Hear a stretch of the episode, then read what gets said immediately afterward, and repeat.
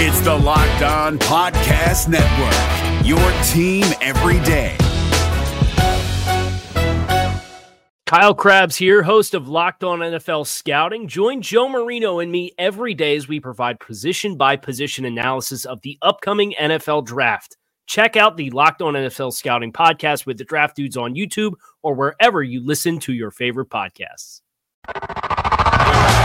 You are Locked On Redskins, your daily Washington Redskins podcast, part of the Locked On Podcast Network. Your team every day. Oh, and just like that, we got to get set for the Colts now. Week 2 of the NFL season. I mean, this is how it goes, right? It just flies by every single week. Nick Ashu. I'm at Nick Ashu on Twitter, nickashu.com. So, yeah, Redskins 1-0. We got to soak it up for a couple of days, right? Like, you get to look around and say, ooh, 1-0, okay. Ooh, look at the division. Doesn't look so good. Ooh, those Cowboys, that offense looked terrible. Ooh, the Giants, their offensive line, they need some work right now. Ah, the Eagles, no Carson Wentz. And we can soak that up for a little bit.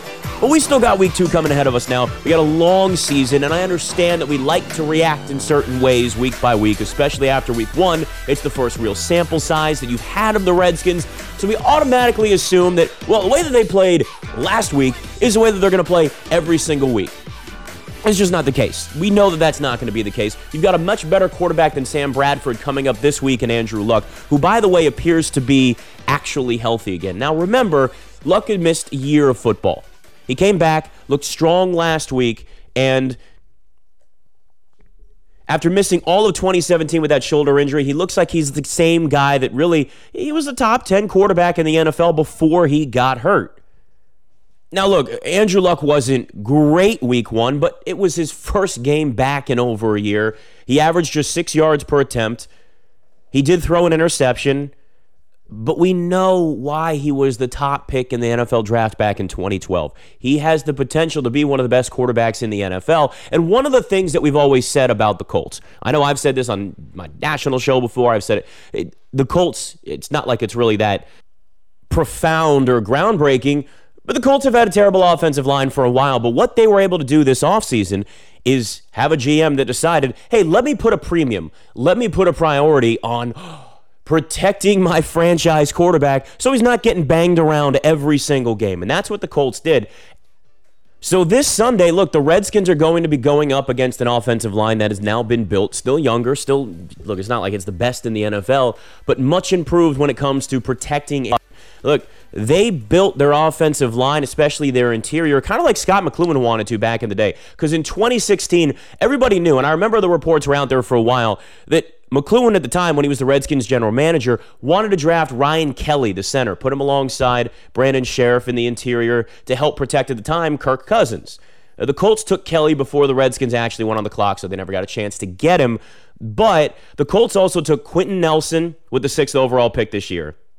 They've kind of got that offensive line that McLoughlin wanted, and whether or not it's exactly what McLoughlin wanted, the point is that they've addressed that offensive line.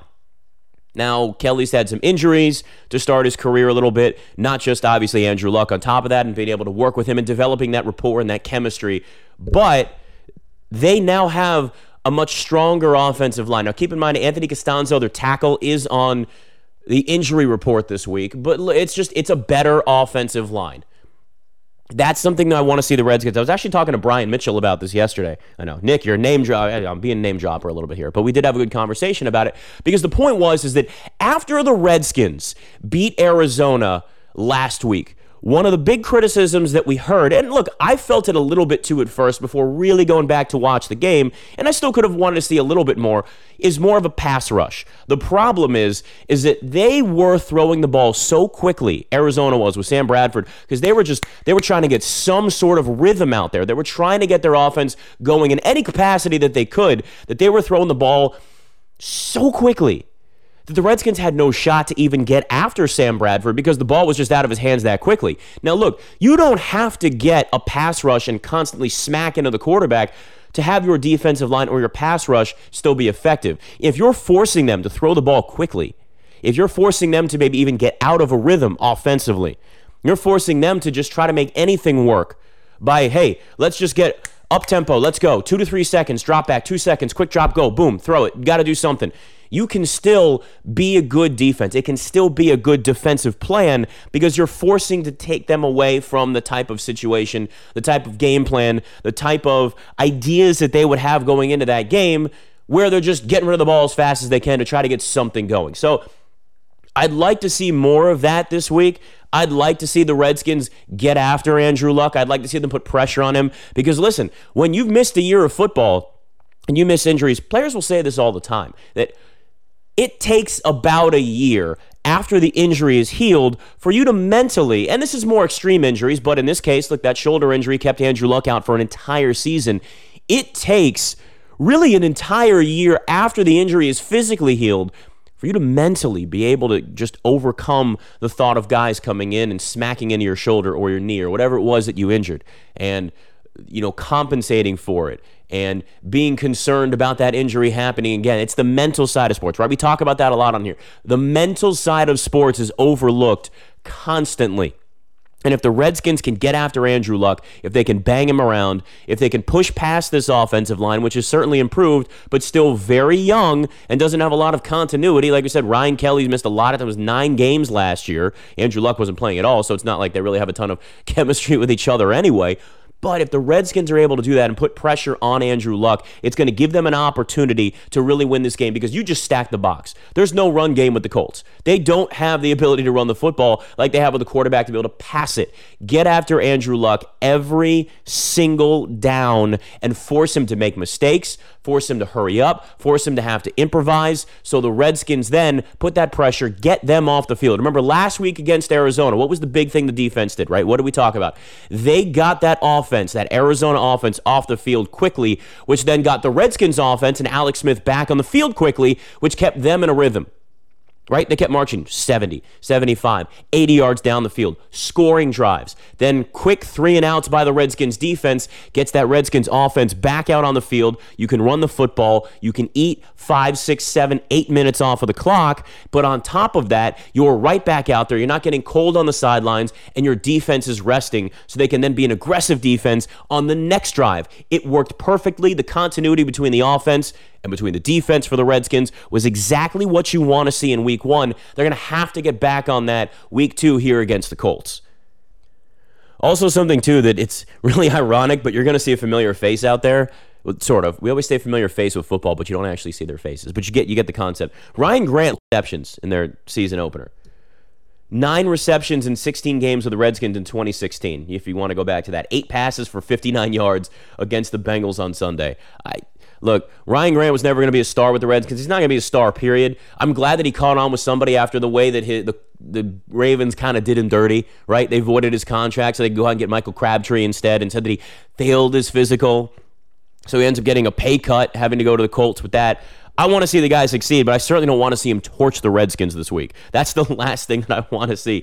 He had, 43 catches for 573 yards last year, so it was certainly better than, 2016, where he was just non-existent. But he was always, right, he was always the bane of everyone's existence. Everybody's frustrated.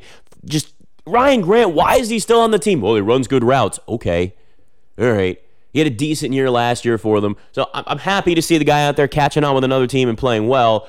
That being said, a 1-year, $5 million deal, he's still going to be doing just fine, even though it was less than what the Ravens originally gave him before they failed his physical.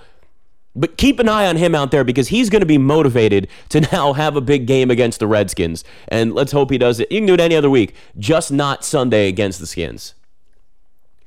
All right, what does Jay Gruden think about this Colts team? Andrew Luck, their offensive line. What's the game plan on Sunday? Get a lot of feedback from you, and you seem to really like getting this access to players and coaches. So we're going to hear from Jay Gruden next, leading up to the Colts on Sunday. It's the Locked On Redskins podcast.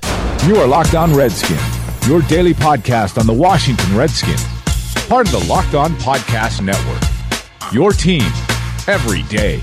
You know, ever since I really got into this business, you always have people asking me, who's going to win every single week? And the truth is, I really don't know. That's why they say play the game, right? But If you think you do know who's going to win, you got to check out MyBookie. Remember, who you're betting on is just as important as who you're betting with. That's why I always tell people to bet with MyBookie. Trust me, guys, this is the best when it comes to it. They've been in the business for years. They got great reviews online. We know reviews are really important. Their mobile site's easy to use, which is the only thing anybody uses anymore. So they've got their priorities in line. Lay down some cash. Win big today. I'd recommend them because they're good. That's why I'm telling you to go and check them out. That's why I'm urging you to play with MyBookie. You win, they pay. They have in-game live betting, the most rewarding player perks in the business. And for you fantasy guys out there, by the way, you can even bet on the over-under on how many fantasy points a player will score each game. This is new. Just more ways to help get you involved in this, right? To help feed that urge. Join now, and MyBookie will match your deposit dollar for dollar. Use promo code LOCKEDON to activate the offer. Visit MyBookie online today. That's MyBookie. And don't forget to use the promo code LOCKEDON when creating your account to claim the bonus. You play, you win, you get paid. MyBookie. Is your team eliminated from the playoffs and in need of reinforcements? Maybe it's time for a rebuild, or maybe they're just a player or two away from taking home the Lombardi Trophy. Either way, join Keith Sanchez and Damian Parson for Mock Draft Monday on the Locked On NFL Draft Podcast. They'll tell you which college football stars your team will be taking in the 2024 NFL Draft. Check out Mock Draft Monday on the Locked On NFL Draft Podcast. Part of the Locked On Podcast Network, your team every day. You are Locked On Redskins. Trey Quinn and Cam Sims both had ankle surgery today. They'll both be put on IR. Apke had a hamstring. He did not participate. Mo Harris had a concussion related. He was limited. And Morgan Moses had a slight knee. He was limited. Did you make a corresponding move for Quinn's spot for 47? Yes, we signed Ladler off our practice squad. Right. We got Quick. We activated J.U. from our practice squad. Maurice Harris. So this is a step forward for him, I guess. But is he still in the concussion protocol? Does he still need to clear before he can do more? He's been allowed to do individual drills and progress from there. You know, so as far as still being in it, he's technically not out of it till he's officially cleared. But they have progressed him into normal work duty. For Quinn and really, I guess, Sims too, is there a chance that either of those guys could return later this season? And is there any difference? Yes, we get two spots, and right now we have three possibilities, really, with Marshall, Quinn, and Sims. Any idea on the timeline of when those guys will be healed? Probably around 8 weeks, hopefully.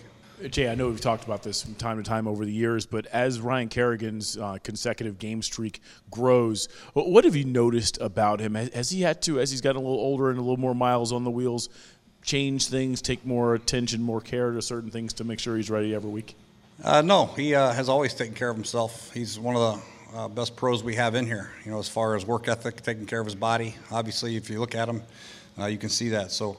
He works extremely hard at practice. We do take a little bit off of him from time to time. That's just because we ask him to.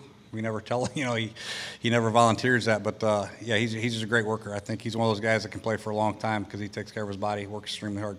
Hey, given his position, I mean, how amazing is that stat? It's amazing. It really is. You know, it's obviously a tough football game, and there's some luck involved in that, but a lot of it has to do with his tenacity, his work ethic, and, you know, just off-season, in-season. Breakfast, lunch, dinner, what he eats, how he sleeps, all that, man. He's just the ultimate pro as far as how he takes care of his body. Jay, I'm sorry if I missed it. What exactly were the two surgeries? They were high ankle. Just high ankle surgery? Yeah. High ankle. Yeah, there's some new procedure they're doing. I don't exactly know what it is called, but they went in there and did something. When it comes to Ryan Anderson playing fullback, is that something you have him coach him up on a little bit, or is that something you're just like, hey, Ryan, just be ready on goal line to go in and knock somebody on their butt? And then also, how's he taking that role? Is he just embracing that and ready to do it whenever? I'd like to think there was coaching involved in this league. I don't know. But, yeah. We coach him up. We try to coach him up. You know, we try to get him a couple reps on Friday, Saturday, just to get him look at the defense. And we don't give him a huge package of plays, just 3 or 4 plays in there, you know, and So it's really hard to simulate that, you know, without pads on a Friday or Saturday. But Ryan has volunteered himself to do that. Deron Payne has done it before in the past at Alabama. So we have a couple options there in-house without having to activate a true fullback. So Ryan's got the body for it, he's got the toughness for it, and the power, so he's a good fit for it. What's it like to be able to call a guy like Brian Quick back 2 weeks after cutting him and know that he can kind of step in seamlessly for you? What's that conversation like? Do you want to come back? Yes.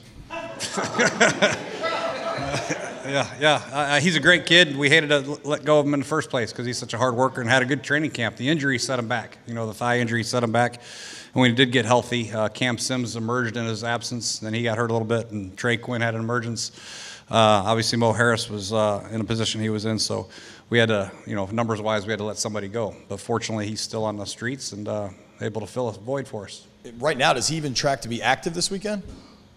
Yeah, we only have, you know, yeah, our two of our five active guys are on IR now, so we have to activate a couple more, you know. JU's got a chance. If Mo can't go, JU, you know, especially for special teams, you know, that's what his strength is. And then obviously Quick could be the fourth. What is it about your starting offensive line that allows it to be so consistent in the run game and the pass game? And what can that group do if those guys, all five guys, stay healthy? No, their versatility is the key. You know, they can run, they can pull. They're strong at the point of attack, and they're pretty athletic. So, you know, you can have a lot of versatility there. And Sprinkle getting better at the tight end spot has helped a lot. I think Vernon Davis has gotten better in there. Even Jordan Reed's gotten better in there, and the receivers blocking helped a lot too. So, and obviously, I think Alex Smith, with his versatility, able to move around and do some different things with the football, helps out. And then the back's vision, you know, and running after the contact. What is it about Dunbar's game that posed such problems for Arizona? Well, he was able to make plays both in man coverage and his own coverages. I think it was one of his better games, and he tackled pretty well. So I think it was one of his better games as a pro here, and I think he's got to continue to make strides to get better and keep studying the game and the people that he's covering. But he's obviously had a big game Sunday. Right.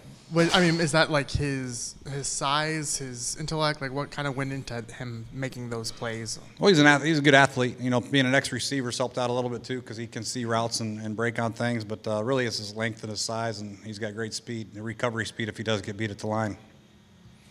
Jay, the idea of a trap game is something no coach ever wants to think about, talk about. You hope your players are certainly not in that mindset, but obviously over the course of an NFL season, that's going to happen for every team probably at some point. From your experience, what goes into there's a lot of human elements in that. What goes into when a team does fall into that trap, and what do you see as, that works to avoid such things?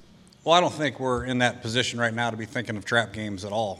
We're not good enough to be thinking about that anyway. We're trying to find our way as a football team, an identity on offense and defense, a consistency to our football team. We had a great start last week, but we're all about ball right now and trying to get better today and get ready for a very good, very talented, well-coached Indianapolis football team. Just quick follow-up on the receivers. Is Cheston a guy who can play in the slot since Quick is solely outside if Mo still doesn't get cleared? Probably not. We'll probably keep him outside. I think if something were to happen to Jameson, we'd probably put Jordan there full-time if need be. Jordan's a great slot receiver. He can do everything. Unrelated to that, but actually related to Jordan, is that the best blocking game he has had for you? You know, I don't know, but he's gotten better. You know, I'm very impressed with Jordan the way he blocked. You know, all those tight ends really did a good job. You know, Sprinkle and Vernon, like I mentioned before, and that's, you know, one of the problems we had a little bit last year. Our tight end blocking wasn't as good as it should be. Our lines fluctuating in and out was a problem. So, you know, they did well. Coach, Hurricane Florence is swirling around out there. Who knows if she's going to drop any rain this way. Are you making any sort of preparations in your practice for what kind of field you may or may not have Sunday? You know, I think game plan related, we can adjust our game plan to that. We have a lot of different types of style of runs and passes that we can adjust if need be, personnel groupings. But as far as practicing on a possible wet field, we have no way of doing that. We just have to adjust game time if something happens. I was going to ask about Sprinkle, so I'll continue on. If you can kind of expand on where do you feel he is or where he's gotten better as a blocker even from last year. I know that's part of the reason why you guys drafted him, but has he gotten better from last year? If so, where? Yeah, without a doubt, is blocking. You know, and Sprinkle is deceivingly fast. You know, he can get down on the seams, and he's a good receiver also. But really, we're asking him to, one, focus on being a good blocker at the point of attack, and that's why we took him out of Arkansas. But he's gotten stronger in the weight room with Chad, and Wes has done a great job with his footwork and fundamentals, and he's long and strong. Because he can do that, how does that free you up with Jordan and then Vernon too? What options do they give you? Lots of options. It's good options to have. You know, the personnel packages vary. You know, sometimes we're Sprinkle and Jordan, sometimes we're Sprinkle and Vernon, sometimes we're Vernon and Jordan. And then a single receiver set, sometimes it's one of the three. So we can mix them up, keep them fresh, and utilize our best personnel accordingly. Yeah, so of course you hear Jay Gruden saying at the beginning, you got Trey Quinn, you got Cam Sims, both on injured reserve. I mean, those were sort of the preseason heroes for the Redskins. We have them every single year. We'll see if they are one of the players that's brought back at some point later this year. Trey Quinn would be the guy that I would guess out of those two if they were looking at one because of his punt return abilities. Cam Sims will be somebody that they'll develop long-term. The guy was undrafted anyway, so this is a nice bonus for them. But it's a shame to see both of them have those injuries, you know, so early in the season. And now, look, Alex Smith loses a couple of young weapons that he could develop some chemistry with. Trey Quinn was certainly important, a guy out of the slot every once in a while, but certainly somebody that was a punt returner as well. Speaking of Alex Smith, what does he think of the Colts? What does he think of not only what they've done in practice since week 1, and what's the game plan, as much as they're at least going to tell us anyway, going into the home opener this Sunday against Indianapolis? We'll hear from Alex Smith next. It's the Locked On Redskins podcast. You are Locked On Redskins, your daily podcast on the Washington Redskins, part of the Locked On Podcast Network, your team every day. Is your team eliminated from the playoffs and in need of reinforcements? Maybe it's time for a rebuild, or maybe they're just a player or two away from taking home the Lombardi Trophy. Either way, join Keith Sanchez and Damian Parson for Mock Draft Monday on the Locked On NFL Draft Podcast. They'll tell you which college football stars your team will be taking in the 2024 NFL Draft. Check out Mock Draft Monday on the Locked On NFL Draft Podcast. Part of the Locked On Podcast Network, your team every day. You are Locked On Redskins. Just how the running game would be to get it going like that. What did that do for you in the passing game? I mean, I think as a quarterback, when you're throwing the football, anytime you have a run game like that, I mean, and defense got to defend it. It opens up a lot of opportunities for us on the edge, in the perimeter, whether it be play action pass, just spacing the field. A lot of favorable matchups I felt like we had because of the run game going so well. So, I mean, you love to have balance. That's any good offense has balance. And, you know, obviously with us running the ball the way we did, I think kind of setting that tone. Certainly a lot of stuff in the past game came off of it. Alex, you guys use a lot more RPOs than they've used in the past here. That's something you've been comfortable with. Why are you so comfortable with that? How do you know they're RPOs? Well, I know because the players told me. So, and because you can look for some clues. There's some clues. Some of them are fake. I know that. I'm not Al Michaels. Yeah. But some of them were being used, and it helps open up some things. Why are you so comfortable with that, and what does it do for that run game? I mean, I think experience is the main reason. I've had a lot of experience with them since they've kind of come in vogue. And, you know, some weeks they're great, some weeks they're not as great. I think that the nice thing is that as a play caller, all of a sudden now you don't have to be right. You know, in the past, if you were having to choose between kind of run and pass, you had to make that decision, and you kind of had to play that chess game as a play caller now. Not as much. You know, you kind of have them built into the same play call, and the defense really dictates where the ball goes. So, yeah, like I said, though, some weeks they make a ton of sense based on what you're seeing scheme-wise and from a personal standpoint. Other weeks they won't be as good. So, following up on Jonka's question, just what are your initial impressions being behind this offensive line, and what's the versatility of these guys able to, what are they able to do for the run game and for the pass game and those option plays you guys have? Yeah, I think I've been really impressed with those guys, not just the starting five as a unit, but I think that whole room, the kind of pride they take, the detail they have at their position and as a whole. And I think the detail is in all aspects. I mean, I feel like they can do about everything. They take a lot of pride in being able to do a lot. They don't get pigeonholed, you know, as a single player or as a group, that they can do it all. They're good in space. They can pound it. They're good in pass pro. So I think that's a strength, not only of theirs, but obviously ours as an offense and a team. Alex, you played with Vernon Davis at kind of the height of his career in San Francisco. You obviously had a top-flight tight end in Kansas City. I wonder, when you've now had some experience with Jordan Reed, where you put his ability, and how important it is, if he is healthy, how different does that make this offense on a week-to-week basis? Yeah, I mean, I think the tight end position is such a unique position across the league. These guys are tweeners. They all do a little bit of everything. They have to block in the run game. They have to block in the pass game. They have to obviously be involved in route running as well. We move them around, shifts and motions and things. I mean, I think these guys all have a lot on their plate. I think, and in Jordan, you have a guy that is really special and unique at that, doing all those things. His ability to do a lot as a tight end. I mean, he's capable of doing about all there is because he has, obviously the skill set to do it. And then I think mentally that he works really hard at knowing all those facets of his game. So, yeah, I mean, I think he's a difference maker, without a doubt, I mean, at the tight end position. And it's different when he's on the field. Alex, can you describe some of the diversity of the offense where you can have a week like last week where you work a lot underneath with Chris and Jordan and not necessarily test the guys on the outside as much, but it's also kind of dictated by what the defense is, and next week could be a lot different? Yeah, I mean, I think that's the mindset you hope to develop, is that just and I think that's true every week. I know it's last week especially because we were facing a new coaching staff and a new defense, but every week there is an element of that. You don't know where their point of emphasis is going to be. And I think throughout the week, you're prepared to have a sound game plan, knowing that, we don't know. You don't know whose turn it's going to be. You don't know who's going to have that moment in that key situation. And I think good offenses prepare every single guy included to do their job, that when your number is called, you make the play. You're accountable to the other guys on the offensive side and the team. And, and that you piece it together through playmakers and scheme that, you can't stop us all, that kind of mentality, and I think you have to develop that and work at it. Alex, you've been here for a couple months now and just getting to know the guys and the personnel. Is there anything that surprised you seeing this team in game action for the first week? I don't know about surprise. I mean, I think just anxious to see us when it really matters. I mean, I think all that stuff gets turned up, right? The intensity, the stress, the anxiety, all those things get magnified once they become real.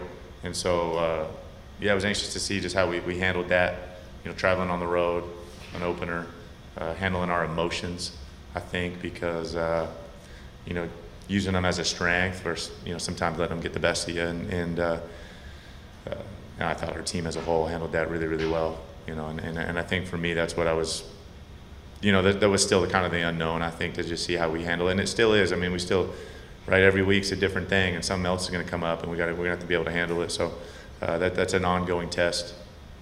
There's the forecast for potential heavy rains on Sunday. Is there anything you've picked up over your career, anything you try to keep in mind? Or no secrets. I wish I had a secret or something that made it easy. No, it's tough. I think fundamentals, attention to detail when you're handling the ball every single play, in weather, obviously that's a premium. Ball security and ball handling and, in the pocket and things like that. So, no, I wish I had some kind of secret sauce or something, but I don't. Just try to do the best I can. Alex, we've asked you about a number of unique players that you guys have, but Trent might be the most unique of them all with his athleticism. Have you ever played with a tackle remotely that athletic, and what kind of things can you do with him that you can't with a typical, good left tackle? Yeah, again, I think it's a lot like the Jordan question. I don't want to necessarily compare to other guys I've played with, but same thing. I mean, he's a special player. He's a difference maker as well when he's on the field. I don't feel like there's anything he really is limited in doing. I think as a left tackle, I mean, he can do it all. I mean, he's great in the open field. I mean, he's so strong handling, I think, any guys of size or a bull rush or things like that. And then obviously has great feet, So I think all those things, I mean, I think obviously make him that special. Whether it's in the offseason as you were studying this offense in years past or watching the game back from Sunday, was there any time you watched him and just went, how in the world did he do that? Yeah, I mean, there's plays certainly. We watched a lot of film over the years, and you see plays. I think everybody in the league knows the caliber of player that he is and how special he is. It's always different, though, when you're on the same field with it and you see it live. I think it's a little more it becomes a little more real. It's special to see on a daily basis. Alex, I wanted to ask you about a teammate on the other side of the ball. Ryan Kerrigan hasn't missed a game in his entire career, 114 consecutive starts. What kind of appreciation do you have for a guy who, in a high-impact position, just is never out? Yeah. I didn't know that. That's a ridiculous stat, I think, at that position. Anytime you're playing in the trenches with those guys, it's a different level in there every single play. It's tough to avoid contact. And, I think a credit to him. Certainly I see how hard he works, taking care of his body every single day he's in here, whether it be working out, recovering, doing something, rehabbing. It's not by accident, that's because of that. So, I think having gone against him in the past too, you just see that same kind of relentlessness on the field, and obviously he's a same thing, really elite player. When you're out there every Sunday, you're helping us. The receivers, how do you communicate with them? Really with game flow in that game, you didn't have to use your wideouts a ton just because you had so much success with Adrian and Chris. How do you communicate with them on a week-to-week basis to say, hey, stick with me here, I'm going to get you involved? Yeah, I think talking about it like that, that mentality, right? There was some unknown. We didn't know the way the game plan was going to go, and it – And I think there's going to be weeks like that. There's going to be other weeks where it comes in bunches, and all of a sudden those guys we're going to lean on them offensively. We're going to need them, and the ball's going to be coming a bunch. That's the nature, I think, of week to week and just who you're playing. I think the great thing is we got a bunch of selfless guys out there. I think that all they care about is winning. Obviously, they want to be involved and included, but team-first guys. And I think that's not always the case at that position around the league, and I think kind of a credit to the mindset of those guys we have outside. Alex, there's obviously a big rookie class of quarterbacks, and you had to go through what a lot of these guys are going through. Some are playing, some are not. For you, what was, when you look at your own self, what was the benefit, pros and cons, I guess, for you playing right away like you did? I don't know if there were many pros for me playing early. I felt like I dug myself a pretty big hole. That rookie year. Certainly, though, playing, I started every game, played every snap that second year. And for me, that was invaluable. That kind of experience was invaluable for me. But I do feel like that was a different situation than the year prior. And these situations are all different. Some of these guys come out more ready than others based on how long they've played and just where they are maturity-wise, how old they are, all these things, how much ball they've played. So every situation is different. I don't think any two are totally alike, so it's hard to compare. I don't think you're really comparing apples to apples, but I do know for me, I do feel like I dug myself a big hole my rookie year, and it took multiple years to kind of dig myself out of that. So there were guys that you would have come in with the same class. A guy like Aaron Rodgers goes somewhere he can sit for a while. Do you ever wonder what could have happened for you if you could have gone there to a situation where you can sit, or does it matter? I've had people ask me and things like that. I don't give it much thought. What's the point? No, they're totally different roads, no. So, it does me no good necessarily dwelling on that. I'm very thankful for where I'm at right now and the road I did have to go down. Certainly there were tough times and things like that, but you can't go back and change it, so why dwell on it? All right, so Redskins-Colts, home opener this Sunday at FedEx Field. Right now it looks like in terms of the weather, I've actually been a nerd about this, and I've been following way too much hurricane stuff. This area should just get rain, but it's not going to be anything worse than that. If you're farther south, it's obviously a different story. So if you are in that area, we've got a lot of listeners that are in, the Carolinas and things like that. Stay safe. Hopefully you're out of there if you need to evacuate, because that's the most important thing. You don't need to stick around if you're going to get a burst of 6 feet of water that's going to be coming towards your house. It's scary stuff. Stay safe if that's the case. We should, without any problems, have Redskins-Colts on Sunday, despite Hurricane Florence now making landfall and look, just causing problems all up and down the East Coast. It looks like it's going to be more just rain than anything else. We'll have one more podcast tomorrow, and then on Sunday into Monday, recap of Redskins-Colts. Hopefully, look, Redskins can be 2-0, right? That's the goal. That's what we like to see. It's a whole lot better doing this. It's a whole lot better doing my job when the Redskins are winning. I can tell you that because I have seen the download numbers, and let me tell you, you are way more interested in this team now that they're winning. I can promise you that. So, yes, I'm also hoping for maybe selfish reasons as well. The Redskins keep on winning. Till tomorrow, it's the Locked On Redskins podcast. You are Locked On Redskins. Hey, Prime members, you can listen to this Locked On podcast ad-free on Amazon Music. Download the Amazon Music app today. Is your team eliminated from the playoffs and in need of reinforcements? Maybe it's time for a rebuild, or maybe they're just a player or two away from taking home the Lombardi Trophy. Either way, join Keith Sanchez and Damian Parson for Mock Draft Monday on the Locked On NFL Draft Podcast. They'll tell you which college football stars your team will be taking in the 2024 NFL Draft. Check out Mock Draft Monday on the Locked On NFL Draft Podcast, part of the Locked On Podcast Network, your team every day.